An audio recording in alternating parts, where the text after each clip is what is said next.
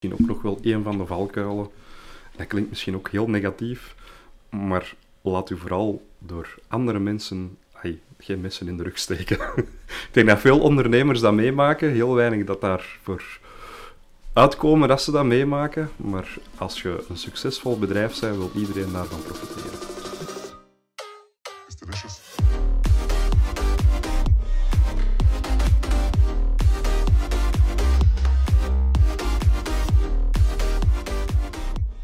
Welkom bij de number one podcast voor businesses en entrepreneurs. Ik ben Jelle En ik ben Roald. en wij zijn Geronimo.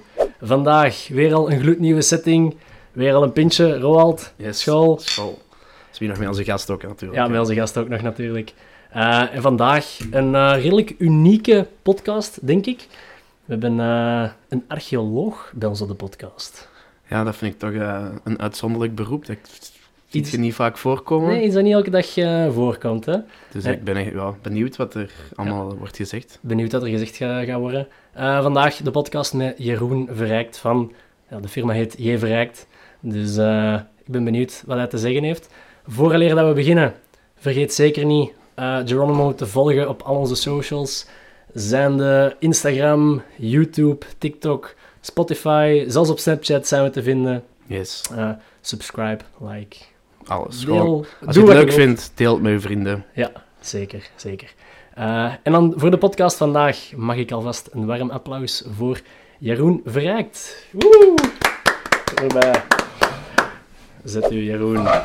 Hey, goedenavond. Goedenavond, school, zou ik zeggen. Voilà. School. Welk pintje heb je vandaag? Een uh, choef, Schoef in een karmelietglas. In een karmelietglas, waarom ook niet? Ik heb, eh, zolang het smaakt. voilà, ik heb een Grimbergen. En ik weer de hapkinnen. Hm. Ja, en eh, wat vond je van het bijlwerpen? Want dat hebben we ook net opgenomen. Ja, het was plezant. Ik had het nog nooit gedaan. Nee. eh, Unieke ervaring. was tof om te doen. Ah. Voor herhaling vatbaar. Ook goed gesmeten, hè? Ja, Eh, ja, naar het schijnt. Jot, jot, jot. Een mooi resultaat. Eh, ik denk dat hem net in de top 3 is beland, Roland. ja ik, eh, ik ken het scorebord niet van buiten, maar... Ja, eh, ik, denk, ja ik, ga- ik ga het niet verklappen. Ik ja, ga het niet verklappen. Kijk het, kijk het gewoon op onze socials, daar ja, zult je ja. het wel zien. Ja, het filmpje komt eh, binnenkort ook online, samen met de podcast. Ook te zien op eh, YouTube en op onze Instagram en TikTok. Ja, En Snapchat ook eigenlijk. dus... Ja, Jeroen, archeoloog. Ja. Hoe... hoe, hoe- Ja. We zijn- het in het begin al van, het is een beroep dat je niet vaak ziet voorkomen. Hoe, hoe zijt je daarin beland? Of? Ehm, hoe ben ik daarin beland? Ik heb ehm, vroeger, toen ik, ooit zal ik geweest zijn, een jaar of 12, 13, ehm, een metaaldetector gekocht. De akkers hier, ja, rond Beersen, Vlimmeren, eigenlijk heel de Kempen, ehm, afgezocht. En ja, dat beviel mij wel. En zo doorgerold naar de studie en dan En, erin kunnen gaan werken. oké, en de studie, wat houdt dat dan juist in? Ehm, ja, dat is een universitaire studie. Wat houdt dat in? Ja, heel veel theorie, waar je achteraf weinig mee bent. Zoals eh, heel vaak, denk ik. Ehm, heel veel geschiedenis komt er wel bij kijken, maar ook ja, materiaal herkennen, aardewerk herkennen, eh, landschap, bodemkunde, eigenlijk heel, heel uitgebreid. eh. Ja. Oké. En, en zo... Ja, wat, wat vind je dan zo met een metaaldetector hier in de bodem? Als, je, Ehm. als kleine jongen. Wat De? Kempen is op dat vlak redelijk arm van, eh, van vondsten. Wat vinden? Ja, oude munten, oude ringen, oude gespen. Ehm, Fase? Ah, dat vinden we niet met de metaaldetector. Dat Ah, ja, vinden we nee. wel op de opgraving, maar niet met de metaaldetector. Dat is aardewerk, dus... eh, Ja. Oké, en geschiedenis. Ik had daar straks toen we de, de set aan het maken waren, had ik hier de boeken achter mij gezien. Daar zit wat van tussen, van Romeinen en, en de Grieken en zo. eh, ja, Grieken niet, dat vinden we hier niet. Nee. Ah, ja. Eh, Romeinen wel, eh, ijzertijd, steentijd, middeleeuws. Van alles en nog wat eh, Ja. kunnen we terugvinden. Oké, en dat is dan een van de vragen waar ik al onmiddellijk mee zit. Hoe vind je bijvoorbeeld iets, iets eh, uw werk? Hey, hoe, word je opgebeld of gaat jij zelf een put graven? ja, we hebben het geluk dat de wetgeving eh meezit. Oké, meezit is een groot woord, dat er een Mhm. wetgeving is. Ehm, en vanaf bepaalde oppervlaktes zijn er verplicht om archeologisch onderzoek te doen ehm, bij een bepaald bouwproject. Ehm, voor verkaveling is dat bijvoorbeeld 3000 vierkante meter perceelsoppervlakte. Ehm, in de historische stadskernen is dat kleiner, is dat 300 vierkante meter, 100 vierkante meter bodemingreep. Ehm, landbouwindustrie is dat dan weer ruimer, is dat 5000 vierkante meter bodemingreep. Ah ja. Ehm, dus vanaf dat je daaraan voldoet, moet je archeologisch onderzoek doen. Ehm, dus ja, daar zit je redelijk snel natuurlijk aan aan die oppervlaktes. Dus bij heel veel eh, vergunningen is het gewoon verplicht om, Oh, dat om te doen. Ja. Dus, ja. Dan, dus je zei, ja, bijna bij elke grote bouw, oh ja, oh, bebouwing word je wel betrokken. Ja, ja, bij verkavelingen, bouwprojecten, woningbouw, uitbreiding van industrie, eh, ja, landbouw nu iets minder met heel het stikstofgebeuren, maar Ja, juist. eh, daarvoor hebben we heel veel voor landbouw gedaan, eh, uitbreiding van stallen, serres, dus ja. En, en wat houdt dat onderzoek dan in? Ah ja, wat, wat, De eerste stap is eigenlijk louter op de computer dat wij jouw kaarten bekijken, historische kaarten, maar ook ja, hoe ligt een bepaalde plangebied in, in het landschap ehm, ingeplant, is er bijvoorbeeld water bij aanwezig of niet. Zijn Welk allemaal aan- bij- wat? Water, water. Ah, ja. water. is altijd belangrijk geweest voor te drinken, voor zich, hun eigen en voor het vee. Ehm, dus ja, dat is altijd een heel belangrijke factor geweest om ergens wel of niet te gaan wonen. Ehm, dus dat bekijken we eigenlijk. Is het terrein ooit al volledig vergraven geweest? Zijn er bijvoorbeeld kelders al aanwezig van bestaande bebouwing of zo? Ehm, ja, dan is uw archeologie al helemaal weg. Ehm, En dan wordt er heel vaak ehm, ja, overgegaan nadien tot eh, veldwerk ter plekke om te evalueren. Zit er iets, zit er niks. Oké, en praktisch, hoe gaat dat dan in zijn werk? Word jij opgebeld door dan de gemeente, neem ik aan? Nee, het, zijn eigenlijk, het is gebonden aan de omgevingsvergunning. Dus het zijn echt die mensen dat de vergunning aanvragen, ontwikkelaars, eh, landbouwers, eh, ja, ondernemingen die gaan uitbreiden, ehm, particulieren die dat gaan verkavelen, eh, landmeters, architecten, ja, die regelen dat heel vaak Mhm. voor hun klant dan weer, ehm, die ons bellen.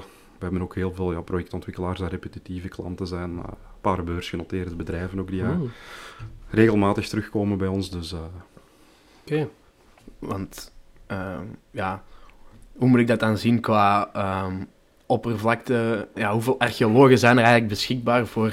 ja, het is toch een redelijk uniek beroep, denk ik. Ja? Ik- Je vindt ze niet in elke Nee, dorp, wijze nee, van spreken. Ik denk dat er in, zonder, zonder degene bij de overheid, dat zijn degenen die ons moeten controleren en zo, Ja. eh, meegerekend, denk ik puur in de commerciële sector in Vlaanderen, 200, 250 tal dat er werkzaam zijn. Ehm, verspreid over ja, ongeveer een 20 bedrijven. Daar zitten eh, een paar Ja. wat grotere bedrijven bij. Ehm, heel veel van onze grote ongeveer. En dan zitten daar ook nog een paar ja, eenmanszaken of met man en vrouw ehm zitten Ja. daarbij. Ja, oké. En voor het werk dat je doet. Dus je, krijgt, je krijgt dan een, een telefoontje of je gaat ter plaatse. Zien we dan echt zoals, allee, als je tegen mij zegt archeologie, dan denk ik aan iemand dat met een borsteltje en een klein Ja. schubje langskomt. Nee. Ik denk niet. Nee. Ehm, dat is heel vaak het beeld dat wij moeten ophangen tegenover de media. Ja, dat Als, is ook het eh, idee dat ai, je ervan krijgt. Het begint wel te beteren, ehm, maar we merken tot een paar jaar terug vroegen ze dat zelfs, ja, kunnen een borstelje pakken, kunnen, dat dat het idee is dat Ja, ja, ja. iedereen heeft. Maar eigenlijk, dat is gewoon met de kraan, eh, met de schub. Ehm, als er nu echt ja, bepaalde vondsten, zoals hierachter de volledige potjes, maar vooral bij skeletten, ja, dat wordt iets nauwkeuriger wel gedaan. Skeletten bijvoorbeeld, ja, dat is wel met spateltjes en borsteltjes. Ehm, maar de doorsnee archeologie is eigenlijk, ja, ik mag het misschien niet zo uitdrukken, maar redelijk ruw werk. ehm, Want dat is dan gewoon puur voor het niet te breken en... en eh, Ja, ja, ja, en omdat bij een skelet bijvoorbeeld, ja, de vingerkootjes, de teenkootjes zijn echt heel klein botjes. Ja, als je dat met een schub of met een iets groter voorwerp doet, ja, die zijn gewoon weg. Ja. Dus ja, dan moet je wel iets fijner, en ook naar respect voor de overleden mens toe natuurlijk, ja, ja, iets ja. fijner, eh, fijner behandelen. Ja.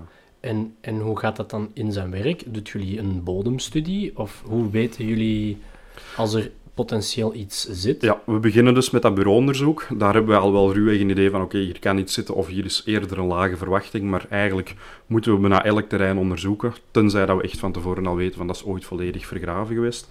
Ehm, en dan kunnen we eigenlijk het onderzoek een beetje in twee delen opsplitsen. Het eerste deel is voor ehm ja, steentijdzitters te zoeken, dus echt van de oermensen. Ehm, dat zijn boringen dat daarvoor moeten gebeuren. En het andere deel is voor het moment wanneer ze echt in, in woningen, boerderijen gingen wonen. Ehm, daarvoor doen we proefsleuven. Ehm, Maar, eh, proef? proefsleuven, ja. Ja, we dat, zijn, eigenlijk, kennen eh, echt niks van de terminologie, dus ik ga elke term... dat zijn meestal twee meter brede sleuven. Ehm, hier in de Kempen is dat tot op het geel zand ongeveer dat wij aanleggen, want daar zit uw archeologie. Naar wat kijken wij dan? Heel plastisch uitgedrukt, een verkleuring in de grond. Alles wat je ooit in de grond graaft, laat een verkleuring na. Stik daar een paal in, ja, die rot weg of je trekt die uit, dan valt daar zwarte grond in, maar dat laat een verkleuring na. Dus zo kunnen we eigenlijk zien waar dat bewoning is geweest. Ehm, hier in de Kempen bijvoorbeeld, toch zeker in het buitengebied, ja, is er tot 1800, 1850 zoiets geen steenbouw of heel weinig steenbouw geweest. Ehm, dus het zijn allemaal houten palen geweest dat er gestaan hebben en op basis daarvan kunnen wij de woningen reconstrueren. Ehm, daarnaast afvalkuilen, eventueel een haardkuil, eh, graven, crematiegraven zijn er ook heel lang geweest. Ja, die vinden we dan ook terug. Amai. En wat, wat doet je dan met die... Of wat is dan de volgende stap in het proces? Als er iets wordt gevonden, moeten we het terrein, ay, het stuk van het terrein, want ik wil niet per se zeggen heel het terrein, maar het stuk van het terrein waar dat is gevonden, moeten we volledig openleggen. Gaan we alles onderzoeken, zodat we echt de volledige reconstructies hebben. Fondsen zoals hierachter, die nemen wij mee. Ehm, wij bestuderen dat achteraf nog eh, heel uitvoerig, er wordt een heel rapport over geschreven. Er zijn ook stalen genomen ehm, voor bijvoorbeeld radiokoolstofdatering te doen als er hout is. Ehm, datering op basis van de jaringen in het hout. Als er bijvoorbeeld waterputten zijn en we zitten onder de grondwaterstand, zijn eh, pollen en ook macroresten nog bewaard. Kunnen we echt gaan kijken wat landschap was er of wat hebben ze toen gegeten bijvoorbeeld. zelfs kunnen weten wat ze gegeten hebben. Ja, als eh, eh, bijvoorbeeld, eh, we hebben nu een project in Lillo, daar zijn heel veel beerputten. Ja, daar, dat moet nog verder onderzocht worden, want we zijn ook bezig met veldwerk. Maar daar zien we bijvoorbeeld al, daar zitten bijvoorbeeld eierschalen in, daar zitten kersenpitten in, daar zitten pruimenpitten in. Dus we weten dat die ja, dat effectief gegeten hebben en dat dat ofwel erin gegooid ofwel langs een andere manier Ja. er in een beerput beland is. Ehm, in waterputten ehm, kunnen we heel vaak ja, terugvinden welke gewassen dat er eigenlijk in de directe omgeving stonden. Welk graan dat er eh, geteeld wordt, welke... je in Vlimberen zelf bijvoorbeeld aan de, de voetbalvelden Ja. hebben we Ja. de oudste eh, bieslook van de Lage Landen gevonden. Dat was Romeinse bieslook, dus we weten dat er iemand bieslook had staan in zijn moestuintje. Amai. Eh, dus ja, Maar dat gaat wel heel ver dan. Ai, er kunnen heel ver, ja, Ja. heel ver ingaan. eh. Vind je dan restanten van die bieslook? Of vind je zaadjes? Of wat, wat vind je dan? Ehm, daar was dat bijvoorbeeld een ja, pollenkorrel ehm, die nog bewaard was. Dus dat is Allee. onzichtbaar met het blote oog. Ehm, dat bekijken we ook zelf niet. We gaan naar een gespecialiseerd labo. Ah, ik wou juist zeggen, dat is inderdaad wel iets, eh, als je zo dingen vindt, dat je zo op het eerste zicht zoiets hebt van oei, wat heb ik hier nu vast? Ja, dat, is- dat zie je gewoon niet. Wij nemen gewoon een grondstaal. Eh, voor, mij ziet dat er ook uit als grond. ah, Eh, ja. Maar zij ja, prepareren dat dan met wat chemische toestanden, leggen dat onder de microscoop en kunnen dan exact zien van oké, die bomen hebben daar gestaan, die planten hebben daar gestaan. Ah, oké. Ja, ik kan me inbeelden dat je zo'n pruim vindt, ah, je het pit van een ja, pruim dat, en een dat zie je wel, dat we wel. Ja, Eh, dat is, nog, dat is nog herkenbaar, maar als je echt al eh ja, en, eh, specifieke dingen gaat vinden, en de eh, verschillende graansoorten en zo, ja, daar ben ik ook geen specialist in. eh. En ik had op de website gezien dat er een lijst is met ja, heel veel rapporten. Dat zijn dan de rapporten die er worden gemaakt. dat zijn zowel de bureauonderzoeken als de rapporten van de boringen, van de proefsleuven en de opgravingen Ja. dat, daar, eh, dat daarin staan. En die zijn allemaal openbaar, dus iedereen kan die eigenlijk... Ja, eh, iedereen kan alles raadplegen eh, Ja. online. dat is ook verplicht? Of, Ja, dat is verplicht. Wij moeten, ay, van de opgravingen niet, maar zeker van de vooronderzoeken, bureauonderzoeken, boringen, proefsleuven, moet alles goedgekeurd worden door erfgoed. Het agentschap Ja. Onroerend Erfgoed, Vlaamse overheid. Ehm, en vanaf dat zij het goedkeuren, komt het online. Het kan zijn dat ze daar opmerkingen over hebben, dat ze zeggen, nee, wij vinden toch dat er meer onderzoek nodig is of zo. Dat gebeurt af en toe. En dan ja, moeten wij het terug aanpassen en pas als we het aangepast hebben, terug indienen, terug goedkeuren. Dan komt het pas online. Van de opgravingen moet er geen goedkeuring zijn, daar moet gewoon het rapport van gepubliceerd worden. En ja, dat moet voor iedereen raadpleegbaar zijn. Is, eh, Want dan is het, dan is het echt het, het, het tool eigenlijk een maatschappelijk... Het maatschappelijke eigenlijk meer.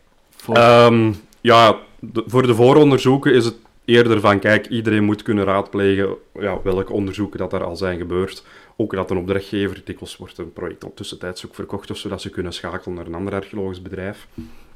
Ehm, voor de opgravingen is het ja, ook enerzijds dat wij archeologen weten wat er op een aangrenzend perceel bijvoorbeeld is opgegraven, maar ook ja, inderdaad om dat iedereen het kan raadplegen, dat iedereen dat interesse erin heeft, het kan lezen Ja. en weet wat dat er eigenlijk achter zijn hoek is gevonden ooit. Ja. Dus dat zijn ook nog wel dingen waar dat je rekening mee moet houden. Als je dan bijvoorbeeld, ik zal maar zeggen, er wordt een huis gebouwd op eh, site A en daarnaast heb je site B. En tien Ja. jaar geleden is er op site B iets gevonden Van Ja, een dat andere zijn- archeoloog? Dat is een van de dingen dat we bijvoorbeeld ook in het bureauonderzoek in een echt allereerste stap ook al meenemen. Van kijk, is daar in de buurt al onderzoek gedaan? Zo ja, wat is eruit naar voren gekomen? Ehm, om dan inderdaad op basis daarvan te zeggen van kijk, hier is een heel grote verwachting. Ja, heeft een buurman ooit, ik zal zeggen, een grafveldje opgegraven? Ja. Ja, de kans is groot dat dat bij u dan ook zit. Maar wordt Ja. dat dan niet meteen... Ah, en misschien stond er toen nog een huis of zo. Zou ik maar... of, Ehm, ik zou nee, denken, als er iets gevonden wordt, dan wordt er direct gekeken hoe, wat er allemaal ligt. Nee, nee, want wij mogen alleen maar opgraven waar dat er verstoord wordt. Ah. Archeologie dat niet bedreigd wordt, dat is een Europees verdrag dat is afgesloten in de jaren 90 al. Ehm, archeologie dat niet bedreigd wordt, mag niet opgegraven worden. Dus Er zijn uitzonderingen, universiteiten en zo kunnen aanvragen doen voor wetenschappelijke... En dus, bij wijze van ja. spreken, als jij op je grond zit, waar dat je je opgraving mocht doen, en jij vindt aan de rand van die grond, ik zeg maar iets, Iets de staart van een T-Rex of zo. Dat is geen archeologie, maar Is dat niet? nee, Ah, oei. Wat? Waar is dat dan wel? Dat is eh, paleontologie. Ah, ja, ja, ja. Kijk, nieuwe Archeologie termen. is alles vanaf de mens eigenlijk. Ah, oké. En wat was dan het, het, hetgeen van... Dat was pal- Paleont paleonto paleontologie, amai. paleontologie. Oké. Dat is alles erna. Ah, alles ervoor. Dat is, ja, dat is eigenlijk alles van fossielen en zo. Ah, ja. Ah, oké. En dat doen jullie niet dan? Nee. Oké, Dat is ah, wel dat even is wel... duidelijk. Voor, Dat is voor mij ook Want- ineens... Want ja... Ik dus- denk archeoloog, dan denkt iedereen meteen echt de T-Rexen uit de grond halen. Ofwel Ja. denken ze aan inderdaad dinosaurussen, ofwel denken ze aan goud vinden. Ah, nog Die vraag krijgen wij ook dikwijls. Maar dat doe je ook niet, of? of Ja, liefst wel, maar Ja. dat ligt niet zo dik. Helaas. Ja, als je het vindt, laat het mij weten. Ja, voilà. Ja, wij moeten alles eh, jammer genoeg zelf afgeven. Hmm, tuurlijk. Ah, is dat niet... Je mocht niet, geen dingen, vondsten bijhouden. Nee, nee, alle vondsten, gelijk die hierachter ook, dat is allemaal eigendom van de, ja, de grondeigenaar eigenlijk, de ontwikkelaar dus. Maar daar zijn dan weer, ja, uiteraard, het is België, een hoop regels aangehangen, hoe dat je het moet bewaren. Je mag bijvoorbeeld, ook al vind je een kilo goud, je mag dat niet verkopen. Ehm, je moet dat op 18 graden, bij een bepaalde luchtvochtigheid. Je moet ook in zijn geheel, alle vondsten samen moeten bijeengehouden worden. Dus ook een, een scherf waar het in opdrachtgever niks mee is, maar ook de andere dingen, wat hij misschien wel tof vindt, moet hem allemaal bijhouden. En meestal geven ze het dan af aan een depot van de overheid. Dus eh, Ah, Oké. En Ja. dat wordt dan allemaal gestockeerd gewoon en... daar wordt, ja, daar is, wij kunnen daar, kunnen daar aan, wij kunnen daar nog onderzoek naar doen. Eh, universiteiten kunnen daar onderzoek naar doen. Ja. Ehm, maar daar wordt in C niet direct iets mee gedaan. Nee, oké. Maar dus, dus echt, als je op dat randje zit van hier ben ik eh, onderzoek aan het doen en daar ligt misschien wel iets wat heel interessant is, dan is het van... Daar eh, stopt het. Als wij de grens eigenlijk overgaan, ah, we zijn ook erkend, dan kan zijn dat, kan zijn dat erfgoed onze erkenning intrekt, omdat wij eigenlijk ja, iets illegaal gedaan Ja, hebben. ja. Ah. Zover gaan ze het nu, hoop ik. ik zal even kijken naar de camera, hoop ik niet. niet laten komen, en dat gebeurt ook gewoon niet, want ja... Eén, wie gaat dat betalen? De ontwikkeling stopt daar. Twee, ja, Ja, als dat iemand zijn tuin is, je gaat niet iemand zijn tuin eh, even omgraven. Dus, Nee, eh, nee. Heb je zo wel eens iets meegemaakt? Iets in die aard? Ehm, van erfgoed je? Of, eh, Ja, dat je zo dan gevonden hebt en dat je dan zegt van, oh, Ju, hier stopt het. Ja, dat, dat maken we heel regelmatig mee. We hebben nu pas een opgraving in Oud-Turnhout gedaan. Ehm, dat is een grafveldje ehm, waar de, de crematies en de kringreppels, eh, ja, dat zijn monumenten rond de, de begraving, doorlopen naar het aangrenzend stuk. Maar ja, daar stopt het. Ah, We weten dat dat nog wel ooit ontwikkeld wordt, maar Ja, daar weten we dat nu. voor nu moet het eh, ophouden Ja, dan. nu moeten we daar stoppen. Ja. En je hebt wel al dingen gevonden dan op de ene grond, maar... Ehm, ja, daar, daar is een heel grafveldje gevonden. Daar Ah, zijn, het is nu pas, het is vorige week afgerond. Ah, dat is Ik heb hetgeen dat ik- 28 eh, grafmonumenten gevonden, Ja, denk ik. ja, ik had het eh, gelezen in de krant volgens Ja, mij. dat kan. Ja. Dat is Want in de ik- krant en ja, de als je- radio. Maar er is toch een verschil als je een, een, een stuk vaas vindt of dat je een been van een mens vindt. Of hoe... Hmm. Dat moet toch anders behandeld... Dat, Ehm, denk ik dan, hè. Ja, op zich het zijn allemaal archeologische vondsten. Ehm beenderen van mensen vinden we nu niet zo gigantisch veel. Gelijk in Oud-Turnhout zijn ja, wel beenderen gevonden, maar dat is verbrandbod, dat zijn echt crematies. Mhm. Ehm, dat behandelt ook nog anders dan dat dat een inhumatie is, echt een volledig skelet dat er ligt. Meestal skeletten weten we wel waar dat die liggen. Meestal, niet altijd. we hebben zo voor laatst ook een verrassing gehad, maar je- meestal weten we waar het liggen. Ja, dat is op de kerkhoven, rond de kerken, of in kloosters of abdijen. Ehm, maar En heb je zo wel eens een keer een skelet gevonden je- op een plaats waar Ja. je van dacht... Oei, wat doet dat Nee. hier? Nee, dan, ja, we hebben in Antwerpen nu Ja, onlangs... echt, eh, vijf- ja, we hebben daar vijf skeletten gevonden. Ehm, vermoedelijk gaan die wel iets te maken hebben met klooster dat aangrenzend Oh, ligt. Mm. Ehm, maar het ligt zowel ja, eigenlijk buiten de kloostermuren en zo. Dus wat Geen het exact afrekening. is, nee, het is geen afrekening. het komt soms wel voor. Ik weet, ik weet dat er in Vlaanderen zo wel een paar gevallen zijn. Waar, eh, dat zijn dan wel middeleeuwse skeletten bijvoorbeeld, maar die had dan ja, bijvoorbeeld op hun buik begraven zijn in plaats van op hun rug, niet oost-west georiënteerd. eh dikwijls maar bij afval eh, gegooid zijn. Ah, het zijn er niet zo heel veel, maar ja, dat Dat is dat is ergens daar wel niet raar geweest. Maar... En gaat er dan, gebeurt er dan nog verder iets mee? Of dan, dan niet, niet zoveel? Ehm, ja, bij skeletten bijvoorbeeld kun je nagaan. Zijn dat mannen, zijn dat vrouwen? Hoe hebben die geleefd? Ehm, zijn er bepaalde ziektes geweest of breu- breuken die geheeld zijn? Of, eh, hoe, hoe gaat zo'n dingen na? Dat, Ah, dat is me ook weer een specialisatie, dat doen ze bij zelf niet. Dat gaat ook weer naar een eh, fysisch antropoloog die echt gespecialiseerd is in menselijke resten. Ehm, en bepaalde ziektes laten bepaalde afdrukken na op het skeletmateriaal. En de ene keer is dat, ik ken er niet, niet heel veel van, maar de ene keer is dat bijvoorbeeld op de arm bij een bepaalde ziekte. Dan is dat in de, de binnenkant van uw schedel bijvoorbeeld, of op uw ruggenwervels, of ja, een, een botbreuk. Ja, dat zien we wel, Ja. dat dat een vertikking is op, op het botmateriaal. Ehm, de tanden, dat zegt ook heel veel. eh, slechte Maar het is eetgewoonten. Ja. Het, is, het is niet dat je nagaat van, weet ik veel, stamboom of die zaken. Ehm, nee, daar zijn nu via universiteiten wel wat, wat onderzoek mee aan het gebeuren. Niet alleen hier in België, maar in heel de wereld. ehm, om DNA en zo na te gaan. Ehm, dat gebeurt standaard nog niet, omdat dat ook gewoon heel duur is. Mhm. Ehm, wat wel al gebeurt, dat gaat bijvoorbeeld ook gebeuren op de crematies uit Oud-Turnhout, is nagaan of dat die mensen van lokale afkomst zijn, of dat die eerder ja, geëmigreerd zijn uit andere regio's. Ehm, dat zijn onderzoeken die nog redelijk goedkoop kunnen gebeuren, is op basis van isotopen. Dat hebben we allemaal in ons lichaam. Ik. Ehm, ja, ik heb dat op school gezien, maar ja, dat is iets chemisch of zoiets, Ja. een bepaald element. Ehm, maar eigenlijk ja, wordt dat beïnvloed door waar dat uw voedsel vandaan komt. Bij ons gaat dat bij iedereen bijna hetzelfde zijn, omdat ja, ons voedsel wordt toch allemaal geïmporteerd. Maar toen aten ze vrij lokaal. En in uw bodem zitten bepaalde isotopen die dan weer opgenomen worden door de groente, door uw vee, ehm, door de vis. Eh, Mensen die heel veel vis hadden hebben andere is- isotopen. En dan weten we van oké, die komen van die regio of die regio. Dan kunnen we wel zien van oké, er zijn mensen van god weet waar naar hier gekomen om te wonen. Dat zijn allemaal wel dingen. Hey, als je mij vertelt over archeologie, dat is niet direct iets waar ik aan begin te denken. Nee, het gaat veel verder dan ja, gewoon Had het opgraven en... had je dat ook toen dat je daaraan begon? Dat je dacht van, ik heb er een beeld van en dat is eigenlijk, ja, ik ben zit er middenin, maar het is helemaal veranderd. Ja, ik had daar al wel een beetje een beeld van, maar dat zo ver ging op bepaalde momenten, nee, dat had ik ook niet. Maar ay, bijvoorbeeld gelijk dat isotopenonderzoek nu, ja, dat is ook iets dat pas de laatste jaren eigenlijk, ay, eigenlijk het laatste jaar pas echt in opgang komt. Ehm, dus ja, dat zijn ook allemaal nieuwe technieken die, ja, die ja evolueren. Ay, dat bestaat al langer, maar dat was gewoon gigantisch duur om te doen, dus dat werd niet gedaan.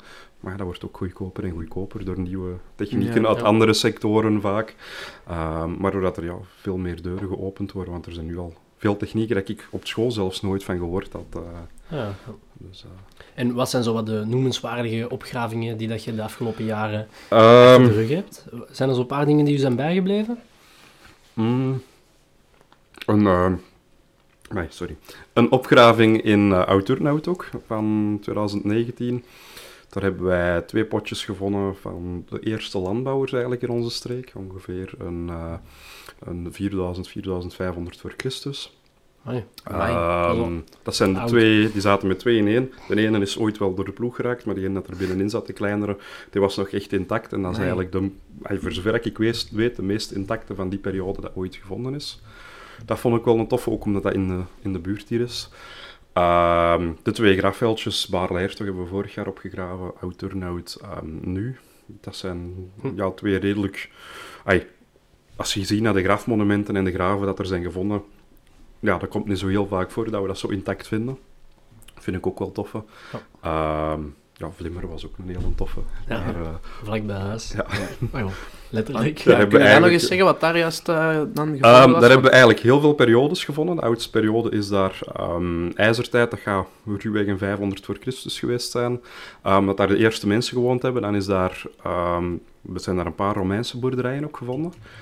Ehm, en eigenlijk is dat ja, zo doorgeëvolueerd naar een vroeg middeleeuwse eh, nederzetting ook, waar dat vermoedelijk in ja, rond, rond 700, 800 na Christus een heer is komen wonen of iemand dat daar woonde heeft meer macht verworven en heeft eigenlijk een grote gracht rond zijn nederzetting gelegd.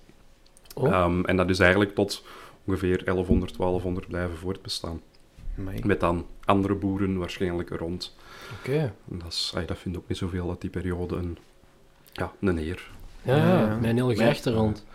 Dat je het zelf allemaal gegraven dan, want dat ligt er nu Ja, hij niet zelf gaat dat niet meer Nee. ge- niet gegraven hebben. Waarschijnlijk Ja. zijn eh, ay, de, de anderen eh, Ja, ja, ja. minder. ja. Ja. Mensen met minder macht. Ja, Ja. in die tijd. Maar ja, ik, ik, ik vind het wel zot dat je zo helemaal zoiets kunt reconstrueren op basis van, ja, waar ligt er dan? Een mu- een muur dan misschien nog een beetje? Ehm, nee, muren niet, want we hadden toen alleen maar houten Ja. woningen. Dus ja, Hout. de puilen, palen van... ay, de palen zijn ook al weg. De kuilen waar dat de paal ooit gestaan heeft. Enkel de kuil zelfs. Ja, de paal is daar ooit Ja. uitgetrokken of weggerot. Of, ehm, dus ja, het is echt gewoon waar dat de paal ooit ingezeten heeft. Dat, dat, dat hebben we wel. Uh, maar wat we daar wel hadden, is een paar heel goede dateringen op het hout vanuit de waterput. De waterput hadden vroeger dikwijls een houten bekisting. Nu zie je ja, stenen waterputten of Mhm. zelfs betonnen Ja. waterputten. Ehm, vroeger was die bekisting in hout. En daar kunnen we dikwijls heel schoon dateringen uit krijgen. Dat we echt weten van, kijk, die boom is gekapt in het voorjaar, najaar, winter, zomer van dat jaar. Ehm, in Vlimmer, ik denk nu niet dat we daar echt een, een specifiek eh, seizoen hadden, maar ik denk wel dat we daar één, één of twee hadden met echt, dat we wisten van dat jaar wel. Dus ja, dan weten we wel echt de datering heel, heel goed. Ja, amai. En wat is dan hetgeen dat je juist terugvindt? Dus wat je net zegt, een waterput? Of, of wat heb je daar dan exact gevonden? Ja, dat is, ja daar, daar, daar zijn het dan de paalkuilen van de woningen, de gracht. Dat is ook een verkleuring, die is ooit gegraven, die is opgevuld met zwarte grond. Ah, Dus dat vinden we ook terug. En dan de waterputten ook. En alles onder de grondwaterstand, daar is nog het hout en zo allemaal bewaard. ja. Ehm, dus daar vinden we echt nog wel hout in terug. Ehm, we hebben daar dan ook op een Romeinse waterput eh, die pollen onderzocht. Daar zit dan een bieslook. Juist. dat Ja, zit daar dan in, dat is ook daar. Ehm, dus ja, dat is daar altijd wel ja, toch een iets specialere regio geweest, denk ik. eh. Het is altijd spannend wat je, wat je tegenkomt. Ja, je weet, ja, je weet niet, het nooit. eh, je weet het nooit. Ja. En hoe diep onder de grond moeten we dan gaan voor die dingen terug te vinden? Ehm, hier in de Kempen is dat tot de top van de Zavel, het geel zand. Daar zit dat eigenlijk. Dus op sommige plekken Dat is dat 30, 40 diep, op andere plekken is dat ja, richting een meter, een meter 20 en alles daartussen zo wat. Ja. Dat Ah. valt nog mee. Ja. ja. In een stad is dat wel anders. Daar ja, vind je eigenlijk net onder het oppervlak de meest recente resten. En hoe dieper dat je daar gaat, hoe meer dat je vindt. Onder andere omdat ze daar wel steenbouw hadden. Ja, heel dikwijls afgebroken puin laten liggen, terug Mhm. opgebouwd. Mm. Uh, maar heel vaak ook ja, steden liggen heel dikwijls langs water. Ook bewust moeten ophogen om ja, Mhm. stijgende rivieren en zo tegen te gaan. Dus, eh, Wat ik me dan afvraag, hè. als je... Ik kan me inbeelden, als je inderdaad ergens wilt gaan bouwen en er moet telkens zo'n archeologisch onderzoek gedaan worden, dat dat niet voor die mensen even plezant is altijd. Dat is ook een van de vragen die we hadden. Ja, dat dat... nee, ja, nee. Nee, of ja, dat je... Heel vaak wordt er ah, in de media en zo ook afgeschilderd dat wij voor ik weet niet wat vertragingen zorgen. Dat is eigenlijk nooit het geval. Wij zijn met de, ja, de huidige wetgeving zo ver van voor in dat traject van vergunning en zo gestoken dat we eigenlijk nooit voor vertraging zorgen. Dat komt nog regelmatig wel in de media, maar dan zijn er heel dikwijls achterliggende redenen waarom de werf uh, stil ligt. Dan zijn wij meestal al lang weg. Uh, ik heb zo genoeg voorbeelden waar wij al lang weg zijn, maar dan niks gebeurt. uh, maar wat wel is, ja, is de kostprijs natuurlijk. Hè. Wij zijn allemaal, het is allemaal handarbeid, ay, kraan en handarbeid. Ja, dat kost geld natuurlijk. Uren kosten geld in België. Ja. Dus ja, daar hangt wel een kostprijs tegenover die ze zelf moeten betalen. Dus dat ja, dat is... natuurlijk, ja. En als er dan niks gevonden wordt of zo, dan hebben ze zoiets van... Ja, Ja, op zich, die, die voortrajecten en zo, die zijn nog allemaal redelijk beperkt qua prijs. En ja, ze weten toch, dat moeten we doen. Dat is sowieso verplicht. Iedereen moet dat doen vanaf bepaalde oppervlaktes. Dus dat kunnen ze allemaal wel incalculeren in hun ramingen en weet ik veel. Maar het is vanaf dat er iets gevonden wordt, ja, dan loopt die prijs redelijk rap op. En ja, daar houden ze geen rekening... Ah, daar kun je ook gewoon geen rekening mee houden in uw ramingen, want dan, ja. ja, dan, dan gaat uw project gewoon niet door. Maar als dat dan toch uitgevoerd moet worden, ja, gaat dat ten koste van, als dat een ontwikkelaar is, bijvoorbeeld hun marges, of ja, als dat particulieren zijn die afrikabel en dikwijls aan de gronden nog eens naar kinderen, kleinkinderen, ja, die moeten daar dan voor gaan lenen om... Ja. Ai, archeologie is maar één van de delen, want er komt tegenwoordig veel bij kijken, maar onder andere archeologie te betalen. En heb je zoal scenario's meegemaakt waarbij dat je ineens wordt opgebeld door iemand dat zegt van, goh, we zijn hier aan het graven of we zijn hier aan het werken en ineens Mm. komen we hier uit op iets? Nee, dan moeten ze contact opnemen met de overheid, de Vlaamse overheid, en dan onderzoekt de Vlaamse overheid het ook. Ah, Iedereen heeft- Misschien dat wij kunnen bellen. Hey Jeroen, eh, hier ligt... eh, Ja, je mocht dat, maar dan moet ik toch naar hem bellen. Hij komt er met zijn metaaldetector langs. Ja, je mocht dat altijd doen, maar ik moet dat toch doorgeven aan de Vlaamse overheid. Ehm, maar ja, iedereen dat eigenlijk in zijn tuin of zo aan, het- aan het spitten is of een individuele woning zet, ja, ja, verre van aan die oppervlaktes voldoet als je tegenkomt. Iedereen heeft vol, vondstmeldingsplicht. Ehm, Vondstmeldingsplicht. ja, dus dat is vanaf dat er iets wordt gevonden archeologisch is, moet je dat verplicht melden aan de overheid. Ehm, ja, zij leggen dan wel uw werf stil. Ze hebben ook maar, ah, het is beperkt in tijd, ik weet niet juist hoe dat zit, maar het is beperkt in tijd dat ze hebben maar om het te onderzoeken. Ehm, maar dan is het wel ook volledig op kosten van de overheid dat onderzocht wordt. Ehm, ja, veel mensen uiteraard ja, melden dat niet. Herkennen het vaak ook gewoon niet. Ja, als je echt iets, als je een pot tegenkomt, ja, dat herkennen, of een Mhm. muur. Mhm. Maar als dat verkleuringen in de grond zijn, ja, Ja, nee. Niemand ja, let ja. daarop uiteindelijk. eh, Nee, en is het strafbaar als je zoiets niet meldt? eh, ja, in theorie is het strafbaar, maar ja, Wie gaat dat weten? het is dat, wie, wie weet dat. Als jullie nu van het weekend in, oei, in een hof ehm gaan schuppen en ja, daar is een verkleuring. Ja, één, Ja. herkenden ze al? Is het al iets archeologisch? Want ja, het kan even een andere verkleuring zijn. Ja, dat, Ja. is- Als je nu ineens een pot goud vindt, ja, dat is iets anders. dat gaat ook niet Als je dat eh, te koop zet Ja. op het internet, ja, daar komen ze wel achter. eh. Ja. Ja. Ja.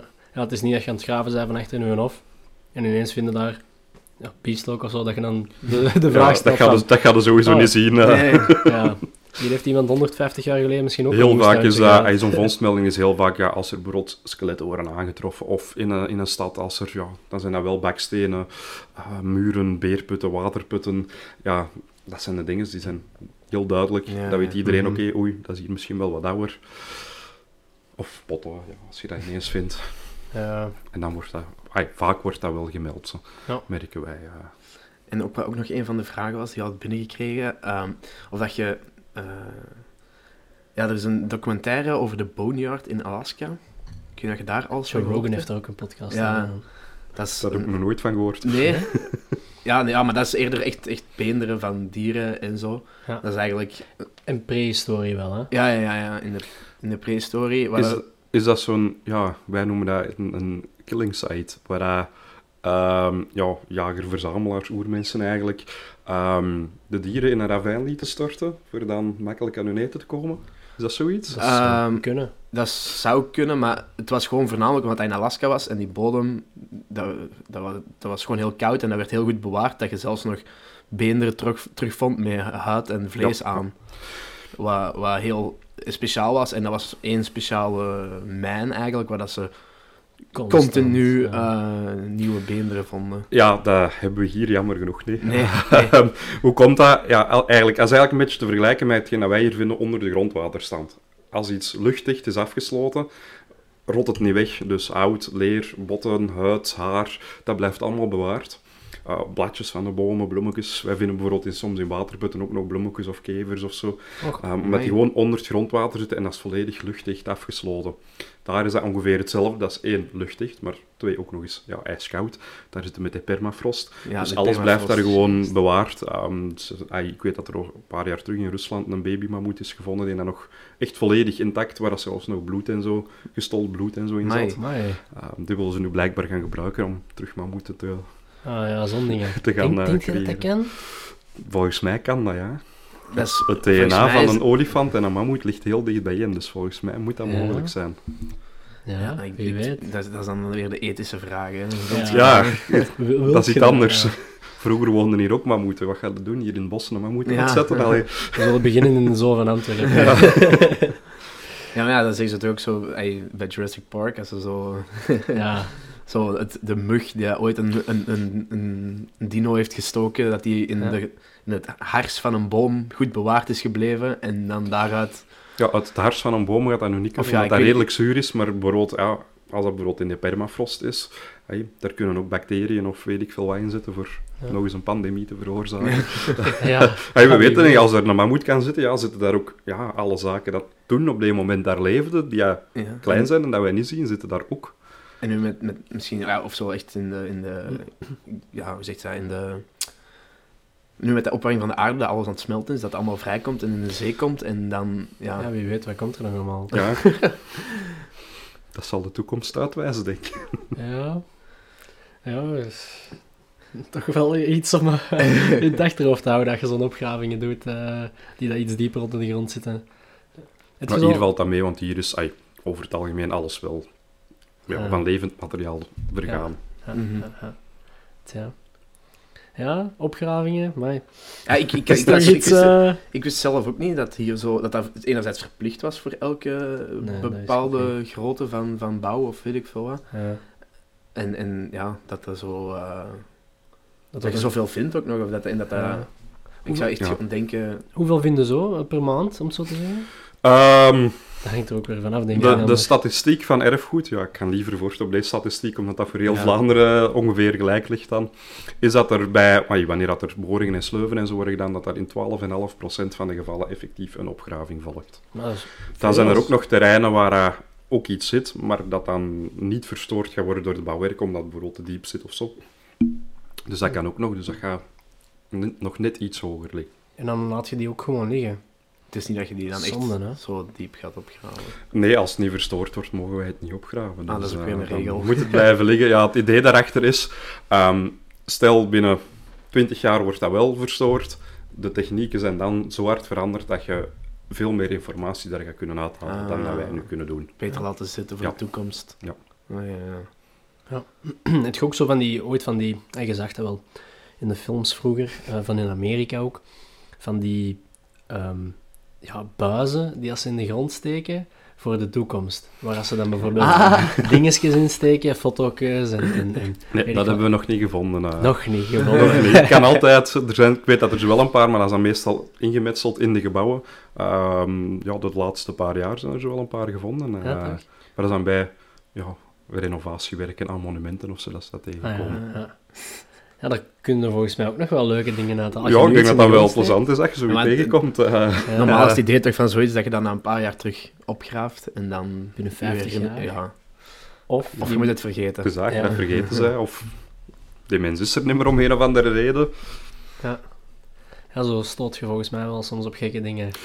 Eh, ja, op zich valt dat wel mee. eh. dat zijn de wat recentere dingen en dat is vooral heel veel rommel. Heel Ja. veel rommel, ja. Het kan goed zijn dat we dat, eh, dat, we dat wel tegengekomen zijn, maar dat ja, gewoon bij...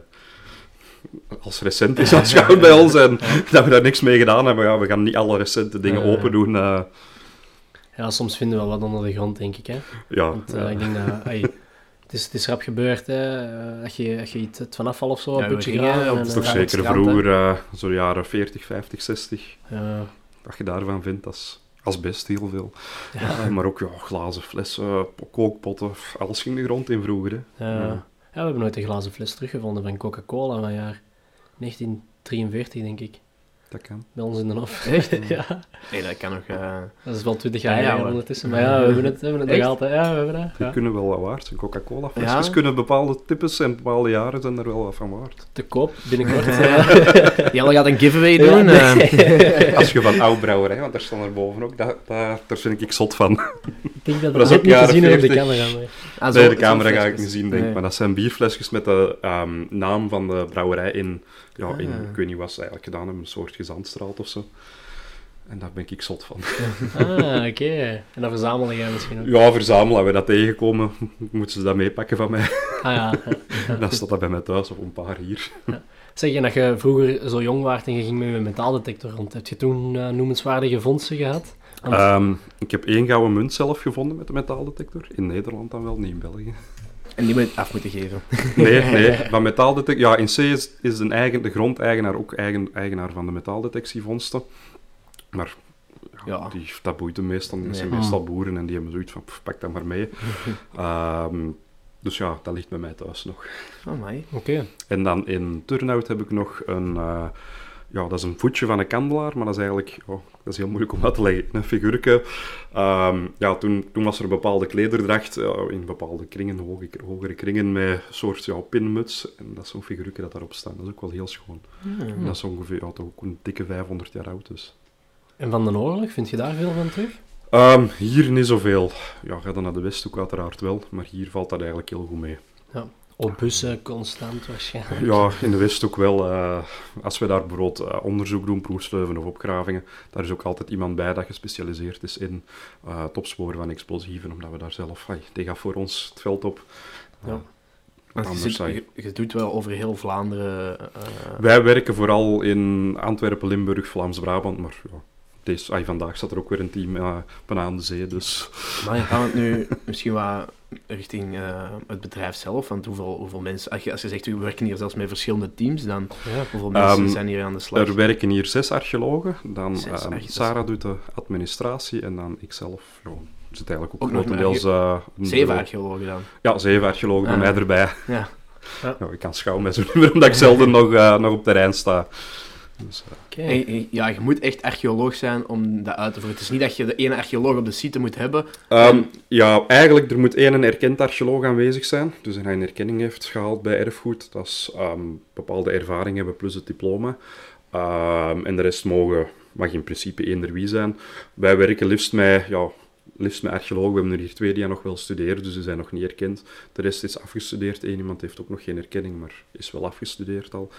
Ehm, gewoon omdat wij, ja, heel dikwijls staan we maar met twee man buiten en wordt dat zo hard gewisseld en gedaan. Ja, dat daar wel flexibiliteit moet zijn. En dan is een extra erkend archeoloog altijd handig. Ja. Ik had gezien op de website dat er een vacature op stond voor een grave collega. Ja, we hebben inderdaad terug een vacature openstaan. Eigenlijk bijna continu. De, Ja, gra- vraag- de grave collega.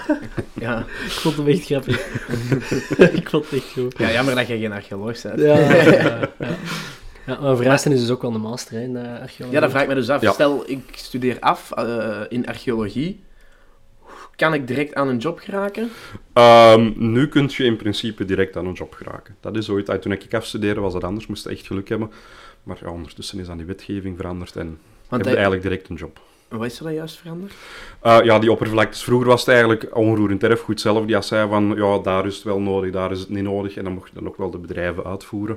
Um, maar nu is het echt vastgelegd vanaf die oppervlakte is het nodig. In plaats van dat een beetje hey, natte vingerwerk, mag ik niet Ja, zeggen nee. van erfgoed, maar wat natte vingerwerk eigenlijk was. Maar dat wil dus zeggen dat, want dat, dat hoort je toch ook vaak, ja, je moet geen archeologie gaan studeren, want ja, je hebt geen jobzekerheid. eh, maar eigenlijk is dat nu... Dat zijn de dingen dat ik ook allemaal gehoord heb. Ja, voilà, maar...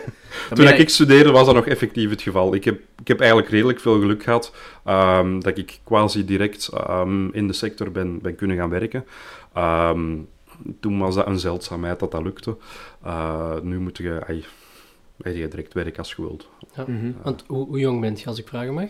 Ehm, ik ben, moet ik denken, 32 jaar. Ik word 32 33 jaar. deze jaar. Oké. Dat studeren, dat is dan drie, vier jaar? Ehm beetje afhankelijk van waar je studeert, ehm, vier of vijf jaar. Ah, vier of vijf jaar. Heb je dat in één keer, toen dat je van school kwam, eh, van de middelbare school, ineens beginnen studeren Ja. en dan Ja. op je 2, 23... eh Ja, ik heb er iets langer over gedaan, Mhm. een beetje een atypisch traject ook gehad.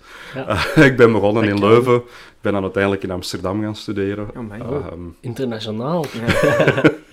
ja, ja, eigenlijk de beste keuze dat ik ooit gedaan heb, eh, denk ik, op vlak van kansen en, en dergelijke. Dus. Oké. En zet je dan meteen je eigen bedrijf gestart? Of, Nee, of... nee, ik heb bij twee bedrijven nog gewerkt, eh, ervaring opgedaan, Ja, en ja. heel veel kansen gekregen, ook bij alle uw- twee uw heel veel kansen. krijgen van... van eh, Ja, van erkend archeoloog. Ja, eigenlijk kon ik dat op basis van stages en vakantiewerk ook al wel krijgen. Ik had heel veel eh, van tevoren al, eh, tijdens de studie, al in de sector gewerkt. Of stages gedaan. Ehm, dus daar kon ik dat ook al mee aanvragen wel. Maar ja, dat zat toen nog niet in mijn hoofd om zelfstandige te worden. En wanneer is dat dan Ja, gekomen? waarom dan de switch? Ehm, waarom de switch? Ik heb bij een bedrijf in Tiene en een bedrijf in Gent gewerkt. Dus ja, dat is al een heel eind werken, ah, een heel eind rijden. Natuurlijk, wij staan overal, maar als je bureauwerk hebt, wat ook een redelijk percentage is van ons werk, ja, is dat een druppel te veel eigenlijk. Vooral toen had de kindjes erbij, ons eerste kindje erbij kwam, ja, dan verandert dat Ja. toch wel wat. Er werd toen wel een, van dat bedrijf uit Gent een tweede kantoor geopend in Heist op den Berg, maar ja, Heist op den Berg is van hieruit nog niet echt eh, goed bereikbaar. Ehm, dus ja, dan is daar een beetje de switch gekomen van ja, wat ga ik doen? Hier waren niet echt bedrijven toen, toen nog niet. Ehm, ja, dan heb ik maar de keuze gemaakt om zelfstandig te worden. Hè.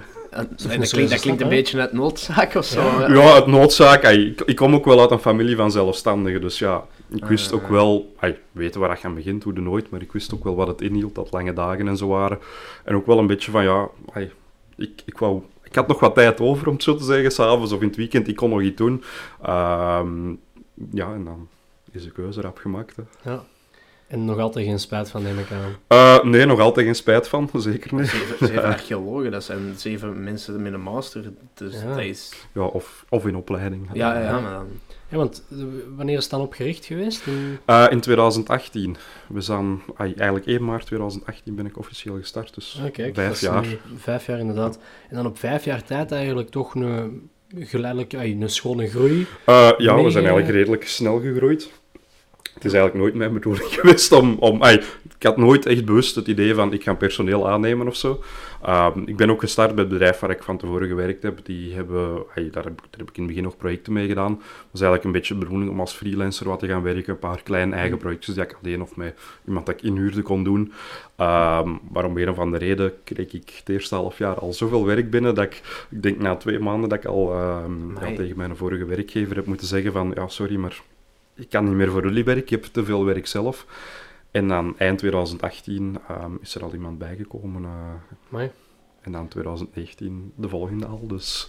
Ja. En eh, dan vraag ik me dan af, hè, wordt, eh, maakt je dan ehm je prijs op van het aantal oppervlakte en uren? Of... Ehm, voor de bureauonderzoeken eigenlijk, wordt er eigenlijk vooral gekeken naar ja, hoeveel werk kruipt erin. Is dat bijvoorbeeld in een historische stad, ja, dan kruipt daar veel meer werk in. Eh, zijn dat heel ingewikkelde bouwplannen? Ehm, of bijvoorbeeld, eh, we werken soms ook voor, voor ehm, heraanleg van wegen en dergelijke. Ja, is een traject van kilometers en kilometers lang. Ja, dan moeten we heel veel, we moeten heel veel kaartjes ook maken, moeten we heel veel aparte kaartjes maken. Tegenover is dat ergens een schoon rechthoekig perceel hier op de buiten. Ja, dan is, steekt daar veel minder werk voor ons in. Ehm, daar kijken we eigenlijk vooral naar voor het bureauonderzoek. Voor alles van veldwerk is dat inderdaad per oppervlakte. Dus, ehm, voor de vooronderzoeken zijn dan nog prijzen per oppervlakte eigenlijk. Ehm, ay, per, per hectare of per halve hectare. Ehm, steden is dat iets kleiner oppervlaktes waar wat mee omhoog gaat. Voor opgraving is echt kijken van wat zit er.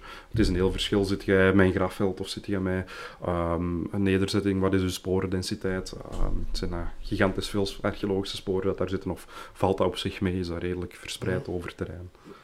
Ja, En er zijn wel heel veel... Omdat ik gewoon een beetje een- beeld wil brengen van waar dat je dan juist allemaal van inkomstenbronnen hebt, zal ik maar zeggen.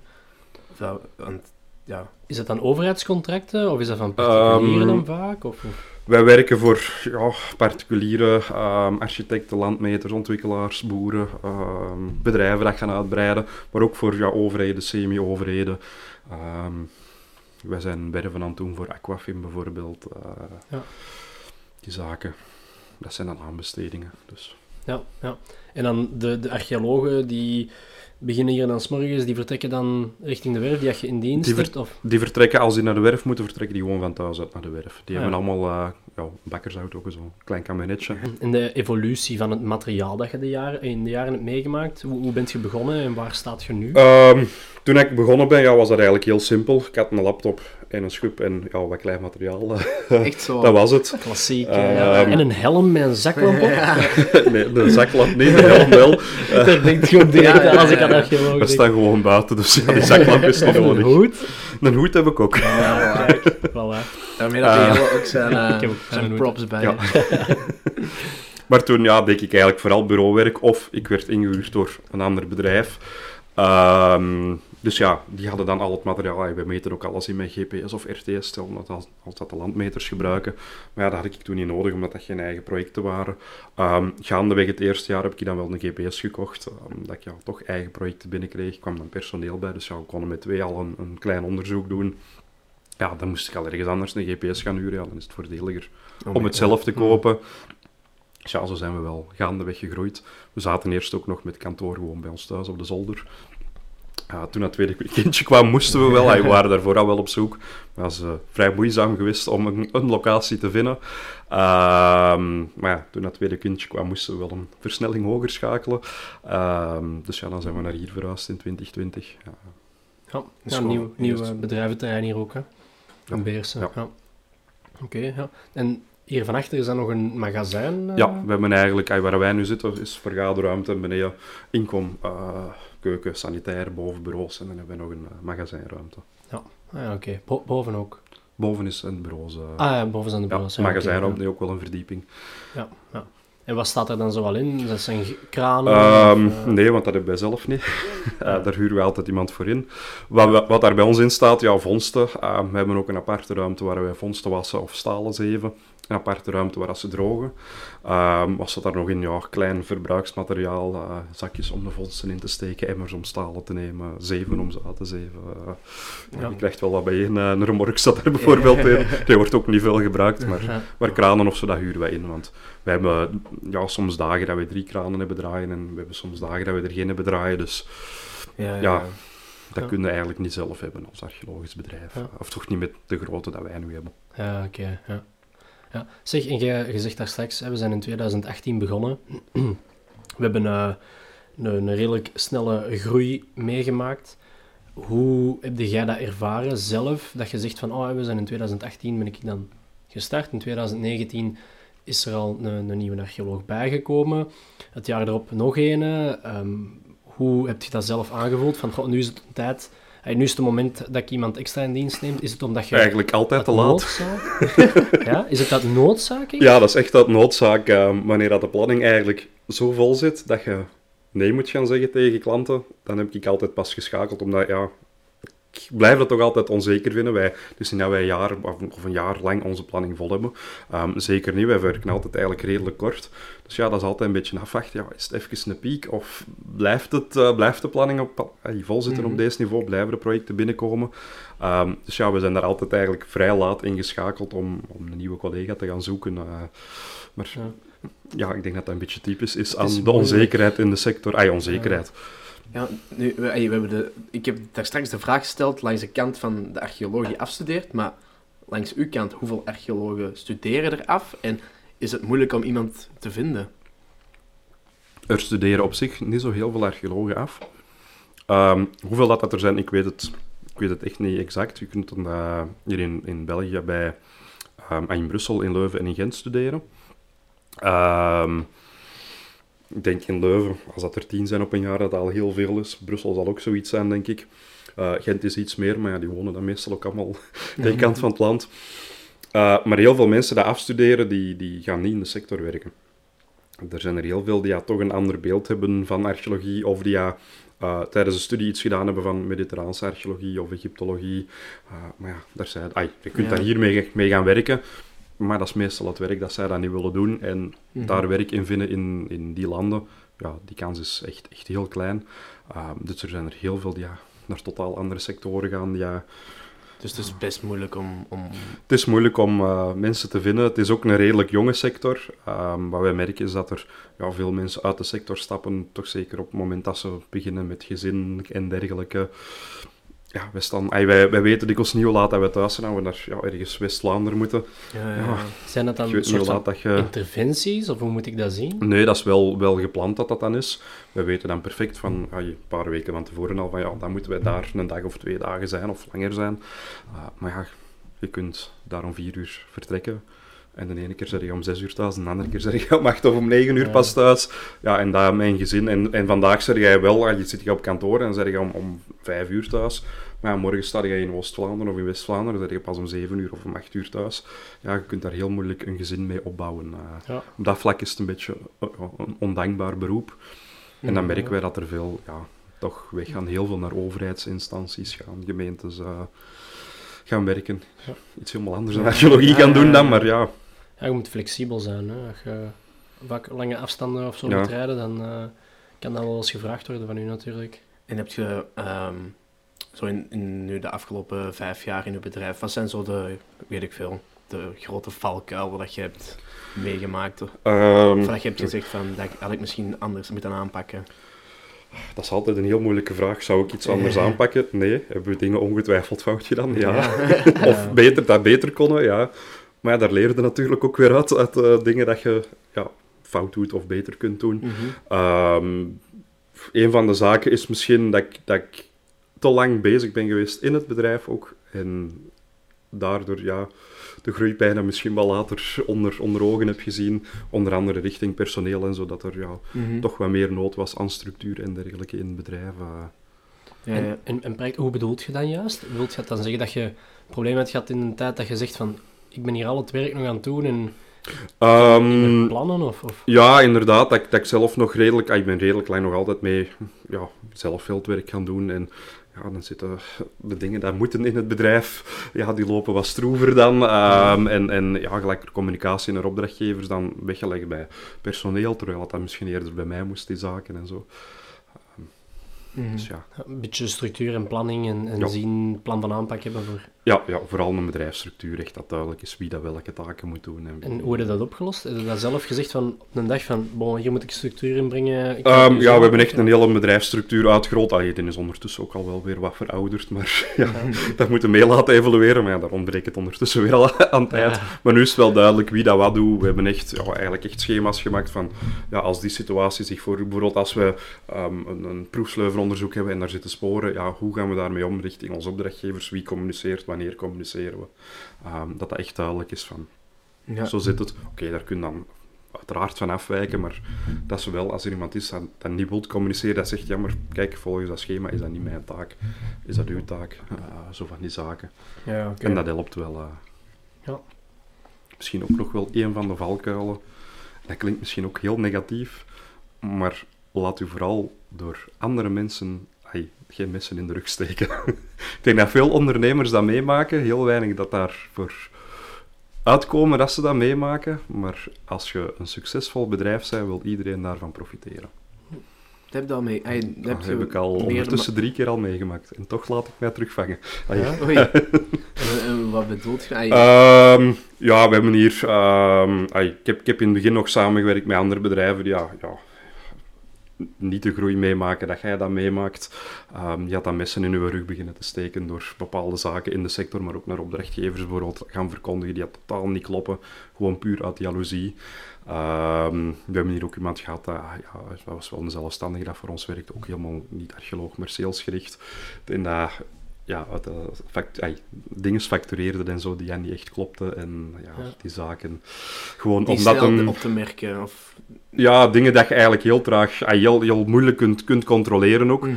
Ehm, maar ja, gewoon om te profiteren van u, omdat ze weten, ja, er komt wel wat geld binnen, dus we kunnen daar nog wel net iets meer van naar Ja. ons trekken en doen, eh, zo'n zaken. Zien dat je altijd overal, om het zo te zeggen, in je, in uw eigen bedrijf, uw neus er overal een beetje ertussen zitten, dat je toch Ja, ja, van, ja, ah, ja, ook naar personeel en zo hebben we dat ook al wel gemerkt. Zie dat je ze toch, dat je ze los genoeg laat, maar dat je ze toch op bepaalde vlakken kort genoeg houdt. eh. Dat Eh, komt ook terug bij al onze podcasts, denk ik. Hè? Met, met Ja, eh, dat, dat goed personeel heel belangrijk is. Dat je Ja. erop moet kunnen vertrouwen, erop moet kunnen rekenen. Ehm, en ja, eh, gelijk toen wat Willem zei, op het einde van de dag, het is een gast van u, die moet ook kunnen opleveren. Dus ja, als je mensen hebt die, ja, ja. die inderdaad fouten maken of, of, of het niet opleveren, ja, dan moeten er knopen doorgehakt Ja, worden. Hè? ja, ja, nee, dat klopt helemaal. Dat is wel iets dat we, dat we wel zien terugkomen. Hè? mhm. Oké, en ehm, eh, verder dan het ondernemend aspect. Ehm, zijn er zo tips dat je kunt geven aan mensen? ja, wat die, zijn de goede Eh. dingen dat je zegt van... Maar daar heb ik... eh, een Gewoon heel- doen, Gewoon doen. gewoon Dat is- doen. dat is- Niet te veel nadenken. eh, ja. Ja. Ja, ja. Gewoon blijven ik, ik- gaan. Ik, hoor soms mensen die aan bedrijven hebben die, ja, ik weet niet wat plannen en zo allemaal opstellen. En ja, dat zal ook werken, hè, maar dat is niet aan mij besteed. Als ik het in mijn hoofd heb, ik doe dat gewoon. Ja, werkt dat niet, dan werkt dat niet. Werkt dat wel, dan werkt dat wel. Dan heb je chance. Maar als dat niet Eh. werkt, dan evalueert je of... Dan, ja, dan of je- evalueren we of dan... ai, eigenlijk tot hiertoe alles al min of meer gewerkt. Voilà, Dat ideaal, eh, Er zijn, er zijn, het, is, het is wat mij op bij hobbels gegaan, maar ja, dan stuurt het dat wat bij. Maar ja, je kunt, kunt zoveel scenario's gaan uitdenken en op papier gaan zetten. En oh, als dat zou gebeuren, dan dit, dan dat. Je weet toch nooit wat er gebeurt. Waarschijnlijk gaat dat niet helemaal anders zijn dan die, die honderd dingen dat je hebt opgeschreven. Dus Mhm. ja, doe het gewoon en dan zie je wel wat er gebeurt. Pro- los het probleem op als het probleem er is. En Ja. Dat, Ja, ja. dat zijn wel de, de dingetjes dat we ook al gehoord hebben. Hè, van, ja, inderdaad, pas, ah, je pakt pas problemen aan als die er zijn. Uw idee, werkt dat uit? En Ja, leg dat je dat, het tot voor- leven bijvoorbeeld brengt. toen met Jasper, hij zegt gewoon, wat is de eerste stap wat je gaat ondernemen? Ja. En niet bij de pakken blijven neerzetten en alles, zoals jij zegt, uitwerken en, en het allemaal goed op in, in papier zetten en zo, maar gewoon het eerste ding dat ik kan doen. En, Doe het eens een keer en zie ja, wat het geeft. uiteraard. Ik snap ook. Hey, we hebben een sector, ja, je kunt daar dingen in doen zonder dat je daar gigantisch veel kapitaal voor nodig hebt. Ja, je nu weet wat moet gaan investeren, ja, dan ga je het helemaal anders moeten doen natuurlijk. Mhm. Dan Ja. moet je dat wel uitwerken en alle plussen en minnen eh, op papier zetten. Ja, dat is iets helemaal anders. Maar zolang dat daar niet, hey, geen gigantische eh, risico's aan hangen, gewoon doen zou ik zeggen. En, en er nog tips? Eh, nee, nee, ik kan niet direct op iets komen. Hè. Nee. Ja, uw manier van aanpak, als je bijvoorbeeld eh, een project hebt waar je van denkt van, oh, oei, wat gaat dat hier zijn? Daar ga ik toch eh, serieus eh, enerzijds werken moeten steken of eens zien hoe wat dat juist gaat zitten. Hoe, hoe begint je daaraan? Hoe heb je in je hoofd van, ah ja, ik, ik overloop die stapjes en als die goed zitten, dan... Ja, op zich, wij, wij, bij ons is het allemaal redelijk vastgelegd, wettelijk gezien, van ja, dat moeten dat doen, dat moeten dat doen. Ah, En wat wij tegenkomen, bijvoorbeeld, ja, dat kunnen wij toch nooit voorspellen. Dat is altijd, meestal altijd iets anders dan dat we verwachten. Ehm, dus ja, daar kunnen we toch nooit, nooit van tevoren iets eh, in plan ook voor maken, of weet ik veel. Ehm, wat wel het geval is, ja, ik, heb, ik heb nu deze week ook zo'n project gehad. Ja, dat moet opgegraven worden, dat is nooit plezant. Ja, dan moeten we wel even schakelen in een bepaald type communicatie. Bijvoorbeeld moeten we aanpassen aan het type opdrachtgever. Ay, bij ons dan toch. Is dat bijvoorbeeld een particulier of een boer? Ja, daar gaat anders tegen doen dan dat hij een beursgenoteerd bedrijf is, waar ze op een hoog niveau aan het spelen zijn en zo. Dus ja, ja, uw niveau eh, aanpassen Ja, naar ja, gelang... ja. eh, En hoe, hoe- wat past je dan juist aan eh, als je met zo'n beursgenoteerd Ja, bedrijf... de manier van communicatie, ehm, ja, eigenlijk vooral dat. Dat is bij ons een heel belangrijke, de manier van communicatie. Ja, ga je naar een boer, ja, daar, ik heb nu ook een werkbroek aan, daar ga ik in mijn werkleren naartoe. Ja. Eh, ja, ga Ja, ik naar ja. een vergadering bij een beursgenoteerd bedrijf, ja, dan doe ik wel wat chiquer kleren aan, tenzij dat op de werf is, maar anders wel wat chiquer kleren aan ook. Mhm. En dan ga je gewoon ja, een heel andere uitleg geven. eh bij een boer ja, ga je het alles ay, over wat ze ook doen en over, over wat eh, ay, stikstof en zo nu bijvoorbeeld. Ja, gaat naar een beursgenoteerd bedrijf. Nee, dat is direct to the point, knal, zo zit het. En Ja, ja. Maar ik denk dat dat wel goed is, wat je zegt, want je moet je kunnen aanpassen op het einde van een dag. Hè. Ik denk dat als je als ondernemer Ja. elke dag dezelfde mindset hebt en je kleurt alleen maar binnen de lijntjes en je kunt niet breder denken, dan schiet je op sommige vlakken ik vind dat een van de plezantste dingen dat er is. Dat je, ja, bij wijze van spreken nu met, ik weet niet wat mensen met, ik weet niet hoeveel bedrijven of magazijnen of weet ik veel waar rond tafel zit. En morgen bij ja, boer Jos die hij, eh, de stal gaat uitbreiden. En overmorgen bij ja, een kleinere ontwikkelaar en, of bij een particulier aan het verkavelen is. Dat, ja, dat houdt het plezant. eh.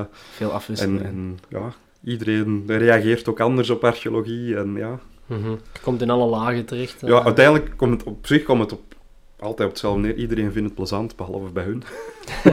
en iedereen vindt dat interessant en boeiend, behalve dat het bij hun gevonden wordt. Ehm, maar ja, je moet wel op een andere manier bepaalde zaken Zie je, overbrengen. dat is toch dat, dat als er iets gevonden wordt, dat mensen het niet, eh, Niet altijd aan te springen. niet staan te springen. Dat omdat kost het geld, hè. Ja. Ja. ja, ja. Daar kiezen natuurlijk ook. Daar kiezen Nee. nee. dat, dat zijn soms Ja, Als dingen jij, dat als jij als jongen, als jij onze leeftijd hebt, hè, 25 jaar ongeveer. Je en je wilt een rond. bouwgrond gaan kopen en je wilt echt effectief gaan beginnen, en in één keer zeggen ze, ja, hier moeten we nog... eh, Ja, voor een, een individuele woning komt het nu zelden voor. We hebben het nu pas één keer gehad, maar was een succesvolle veldrijder dat een huis heeft gezet. Ah ja, oké. In de regio hier ook.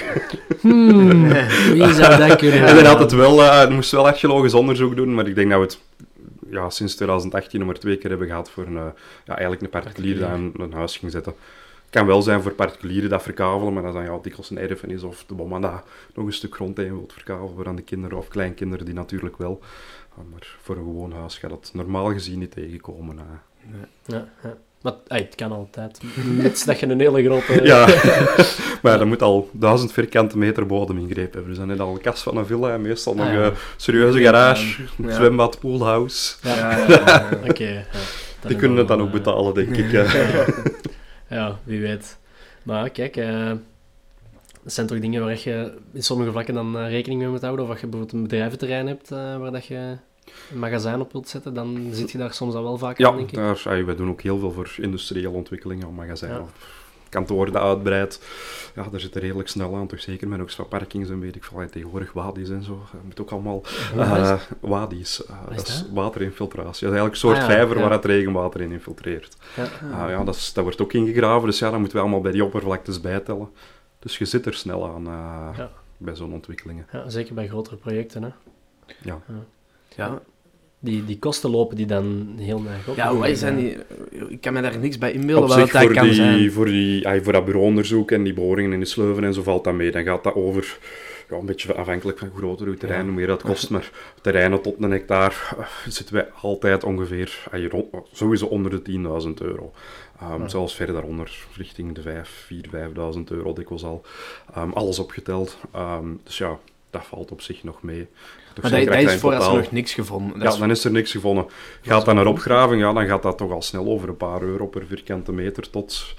eh, we hebben het nu zelf nog niet gevonden, maar als je steentijdzitters hebt, een paar tientallen euro's per vierkante meter. Dus, eh, En de manuren die er dan ook nog bij komen? Of? nee, dat, is allemaal, dat, Ja, dat zit is er dan bij. Dat Ah, zit er ja. dan bij. ja, dat, dat kun je toch al wel eens... eh, En het nadeel is vooral, hey, als, als ze nu nog iets daaraan hebben, willen ze dat betalen, maar ja, ze hebben daar niks aan. Het is Ja. niet dat je ja, een product hebt waar je dan achteraf ja, ja. iets mee zei, of een dienst, of vervuiling snappen ze ook nog. Als er vervuiling zit, Ja. ja, dat gaat over hun gezondheid, dat moet eruit, dat willen ze weg. Maar archeologie, of dat het er nu zit of niet zit. Ja. Ja, dat is een maatschappelijke... ja. Dat, dat is wel hetgeen dat ik ook gek vind. De overheid legt de verplichting op. De betaling wordt uitgevoerd door de particulier in dit geval. Als er een vondst is, dan zou ik de logische stap denken dat de overheid dan zegt van ah, maar er is een vondst. Wij gaan daar onderzoek naar doen en dat moet allemaal goed uitgedokterd worden. Hier stopt de, de bouwwerf, bij wijze van spreken. De overheid neemt het over, hè, of, of eh, je, gaat, je, je doet je werk nog verder, maar dan begint de overheid het te financieren. Maar dat is dan niet het geval. Dat blijft dan voor de nee. particulier en die haalt er op het einde van de dag niks ehm, uit. de Europese wetgeving opnieuw, de verstoorder betaalt. Dat is gek. En ja, in Vlaanderen hebben ze dat zo geregeld. In Wallonië is er eigenlijk bijna geen archeologie. In Nederland hebben ze het ongeveer hetzelfde geregeld als bij ons. Uh, Frankrijk zit het ook weer helemaal anders. Er is ook geen commerciële archeologie, daar is het effectief overheid. Um, Ah. Duitsland is uh, commerciële archeologie stilletjes aan ook aan het opkomen, uh, naar het schijnt. Vind, vind je dat zelf een, de goede juiste... Wat, wat, wat- Als je dat de overheid betaalt, ja, we weten allemaal hoe dat de overheid ervoor staat. Dat is natuurlijk niet echt haalbaar. Um, wat ik eerder zou denken is van, oké, we pakken gewoon, oké, die vooronderzoeken, die, dat bureauonderzoek, Ja. proefsleuven, ja, dat kun je allemaal incalculeren. Ja. Dat is toch uiteindelijk voor iedereen min of meer hetzelfde. Maar vanaf dat er iets gevonden is, denk ik eerder dat ze beter kunnen zeggen van, oké, per project, we maken daar bepaalde rekenformules van. Zijn dat appartementen of woningen per vierkante meter woonoppervlakte? Zijn dat stallenserres per, ik weet niet waar, per aantal koeien dat er in de stal kunnen? Of per vierkante meter opnieuw? Of dat je daar zo ja, zegt van, kijk, zoveel betaalde per eenheid. En dat steekt in een pot en van daaruit wordt de opgraving betaald. Dat zou Ja. ik een veel logischer systeem Ja, vinden. dat, dat Desnoods nog zijn. bijgestaan met steun van de overheid. Mhm. Dan kunnen ze nog zien of dat ze ergens geld hebben om toch te ondersteunen. Want nu bestaat er ook een premieregelgeving wel. Ehm, er zijn bepaalde projecten dat wel een deel kunnen recupereren bij de overheid. Dat is maar beperkt qua kost, maar ze kunnen een deel recupereren. Ja. Dus ja. Dan heb ik ook nog, nog één vraag eigenlijk. Ook een, eh, hey, terug meer over het, het eh, archeologie gegeven. Stel je voor, je hebt een werf, hè, je hebt een, een industrieterrein waar ze een bedrijventerrein op willen gaan zetten. En je gaat daar je, je onderzoek doen en je stuit daar op een oud-Romeins dorp of van in die tijd of, of 500 jaar terug. Maar echt een, een dorp met nog intacte muren, eh, steen, kalksteen, eh, whatever, ik weet niet wat het eh, Ja. juist is. Maar je vindt dat op die manier terug. Worden dan die huizen eruit gehaald en worden die dan bewaard? Of hoe moet ik dat zien? Blijft Nee, dat zitten? ehm, Gooit er terug cent over? Of? Vondsten en zo nemen we wel mee, gelijk die potjes bijvoorbeeld Ja, hierachter. dat, dat maar kun je meenemen. muren en zo, wat wij wel moeten doen, is ehm, stalen nemen van de muren. Ja, zijn dat bakstenen muren, is dat simpel. Je neemt een baksteen en je neemt wat mortel mee. Ehm dan neem, verzamelen we ook, omdat er ook nog analyses en ja, afmetingen van bakstenen en ze zeggen ook iets. Ja, zijn dat grote natuurstenen? Ja, dikwijls zijn dat dan wat groter en wat kleiner. Zo. De gaten waren opgevuld met de kleintjes. Ja, daar moeten wij ook een staal van nemen. Wat pakte dan? Meestal de kleintjes. Dat hand- handig is om mee te nemen. Maar de rest wordt eigenlijk eh, of terug begraven onder de grond of afgebroken als dat in de weg zit voor de bouwwerken. Toch afgebroken? Heel vaak wordt dat afgebroken. Gelijk in steden, al, eh, ja, daar vinden heel vaak muren. Dat wordt allemaal gewoon uit de grond gehaald. Eh, ja, meestal is dat dan in een stad nog eens met een ondergrondse parking dat daar komt. Dus ja, Ja. alles zit in de weg.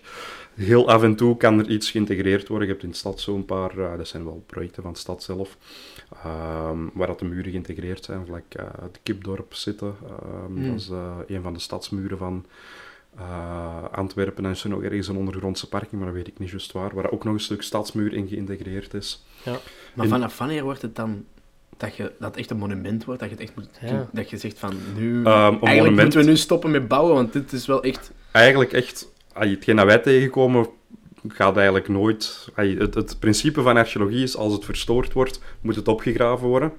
Oké, je kunt de bouwwerken en zo wel gaan aanpassen, dat bijvoorbeeld geïntegreerd wordt in uw ondergrondse parking of zo, maar ja, dat vraagt dikwijls zoveel kosten Ja. erbij dat dat ook weer niet, niet mogelijk is. Dus ja, wordt het gewoon opgegraven en ga het weg. Een monument wordt dat eigenlijk nooit. Ehm, Nee. Monumenten zijn vooral dingen die nog boven de grond staan. Ja, Hmm. dat is wel spijtig. Er zijn uitzonderingen, ja, gelijk in Tongeren onder een basiliek en ook al die Romeinse resten nog. Ja. Ja. dat zijn andere dingen, maar dat zijn echt de uitzonderingen en dat zijn meestal ook projecten van overheid of semi-overheid waar dat Ja. daarbij gebeurt. Die als ze dan in bewaring houden. Ja, ja, zo- waar dat ze de plannen dan wel aanpassen zodat dat tentoongesteld kan worden. Oké. Ja. Ik heb al een heel duidelijke kijk gekregen op eh, archeologie. Ja, Maar- het stereotype is Ja. er een beetje vanaf bij mij. Wat soms, bijvoorbeeld wel, ja, dat moet af. wat soms bijvoorbeeld wel gebeurt, we hebben nu ook zo'n project in Borgloon lopen. Ehm, daar gaan ze wel de oudere resten terug in beeld brengen. Dan is dat bijvoorbeeld door in de verhardingen een andere kleur van steen aan te brengen. Dat je weet van, oh, daar hebben muren gelopen. Ehm, daar zijn ook twee skeletten aanget- ai, aangetroffen. We wisten dat die daar lagen. Die waren ooit al eens opgegraven, terug begraven. We hebben die nu terug opgegraven. Ehm, maar dat zijn een graaf en een gravin. Die gaan ze nu tentoonstellen. Die skeletten worden geconserveerd en gaan tentoongesteld Nee. worden. Maar dan waarschijnlijk semi-bovengronds of toch ai, een constructie dat die niet, niet weg gaan Ah, rotten of niet op de- beschimmelen. op de plaats daar. plaats, eh, ja, dat is in de kapel. Ehm, en daar Ja. komt een heel belevingscentrum rond, ja, rond de graven van Loon. Die twee personen eigenlijk. Dus ja, die moeten daar ook wel Ja. liggen natuurlijk. eh. Ja. Dat is al een grappige naam, de graaf. Eerst weer met zijn gra gravenmoppes, hè. Ja, de graaf, ja, hij is opgegraven. Ja, Ja. Ja, Ja. De graaf is opgegraven. Ja. ja, ja. ja. Ja, Ja, en ehm, ehm, hoe ziet je dan het bedrijf in de toekomst, eh, de komende tien jaar nog? Ehm, we zijn nu, ja, eh, nu misschien wel een beetje aan het stabiliseren. Ehm, de, de, de groei is eruit. We zijn nog altijd aan het groeien, maar ja, je kunt niet exponentieel blijven stijgen natuurlijk. Ehm, maar we zijn vooral aan het kijken naar eventueel een groei naar Oost-West-Vlaanderen. We hebben daar al regelmatig projecten, vooral van ontwikkelaars. Ja, vooral hier zitten we dan toch eens een keer een projectje daar hebben. Ja, daar kun je geen nee tegen zeggen. Ehm, om misschien daar een tweede kantoor op te gaan richten. eh, dat we van daaruit ja, personeel ja. van daar meer die regio hebben ook. Maar dan moeten we natuurlijk ja, daar gaan focussen op meer projecten daar binnenhalen. En uiteraard hier willen we ook nog groeien. eh. Ja, dan wordt uw taak veel meer, eh, minder, Meer management. meer en minder, eh, management, denk ik. Ja, eigenlijk is dat nu al... ehm, ik sta zelf ja, zelden. Nu van de week heb ik nog eens een keer op terrein gestaan, maar dat is in een zeldzaamheid als er iemand ziek is of zo, dat, dat erbij gesprongen moet worden. Ehm, maar voor de rest doe ik eigenlijk alleen bureauwerk. Alles van offertes gaat nog wel via mij en alles van rapporten lees ik ook nog wel na. Puur om de helikopterview ook nog wat te hebben, zowel naar personeel als naar klanten toe. Ehm, dat ik weet wat er bij elk project gevonden is of niet gevonden is. Mhm. Ehm, en de rest ja, is het puur management dat ik doe. Ja, en ik denk dan zeker als je nog een tweede, een tweede, tweede, site, een tweede dingen erbij pakt, dan... eh, Ja, dan gaat daar zeker, dan gaan bijvoorbeeld offertes of zo helemaal bij mij weg moeten eh, gehaald worden om... ja, en je kunt ook niet op twee plaatsen tegelijkertijd zijn. Hè? Nee, nee, nee, nee, nee. Nee, Ja. dat is inderdaad. Ja. Dus dat is hetgeen dat je nog je eigen ziet doen binnen dit Ja, er liggen heel veel eh, ideeën op tafel. Misschien doen we wel iets helemaal anders. Kan. kan ook altijd. Ik heb nog heel veel dingen dat ik misschien wel wil doen. Dus, zo eh, misschien een voorbeeldje? Ja, ik- Jelle zei tegen mij dat jij imker bent. Ja. ja, ik ben eh, inderdaad imker ook. Dat is, toch- Dat is een beetje een uit de hand gelopen hobby dat ik erbij doe. ja. Waar ik jammer genoeg veel te weinig tijd voor heb. Jo, die Maar, beide doen het eh, meeste werk niet. Eh, ja, je moet, daar, je moet daar toch wel elke week Ja. best wel wat... ay, toch zeker in het seizoen, en dat gaat ongeveer nu terug starten, afhankelijk van het weer. Moet er toch elke week wel wat tijd in steken. Ja, Ja, er echt toch? honing moet geslingerd worden, ze zijn daar toch wel een paar dagen mee bezig. Hebben die snel, eh maken die dat snel aan? Ehm, ik af. oogst meestal twee keer in het jaar honing. En, Eh, en- Meestal ergens net voor juli en ergens, ja, normaal ergens in bouwverlof. Maar ja, vorig jaar waren we op verlof en was het pas eind augustus Ja, of begin ja. september, was ik veel te laat. en dan een, een paar potjes of... eh, Eh, vorig jaar hebben wij een heel goed jaar gehad. Ik weet niet meer hoeveel kilo dat we hadden, maar... eh, kilo. Nee, hoeveel bijen? Of ja, ik weet niet... Ehm, bijen- vorig jaar had ik eh 16 kasten staan. Dat is al redelijk veel. Ja. maar er zijn er verschillen dat de winter niet zijn doorgekomen. Ja, dat is ook typisch aan de imkerij. Ja, Ehm, dus deze jaar zijn er minder. Bij u in de hof, of Ehm, bij mij in de hof en bij mijn ouders. eh. is dat niet lastig in de zomer? Ik weet niet. zijn wespen toch dat voornamelijk lastig zijn? Eh, ja, een bij kan ook steken, maar een bij steekt vooral... je kunt die bijvoorbeeld perfect op je arm of zo laten zitten. Zolang je daar niet aankomt, gaat die normaal gezien niet steken.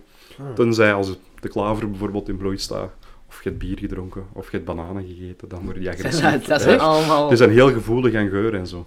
En eh, als het Ja. klaver in bloei staat, daar zit iets ideaal daar nectar uit voor honing te maken. En daar zit een bepaalde stof in waar ze ook agressief worden. Of als je een banaan eet. Ja, dat is een geur. Bepaalde Allee. deels bijvoorbeeld, daar reageren die ook slecht op.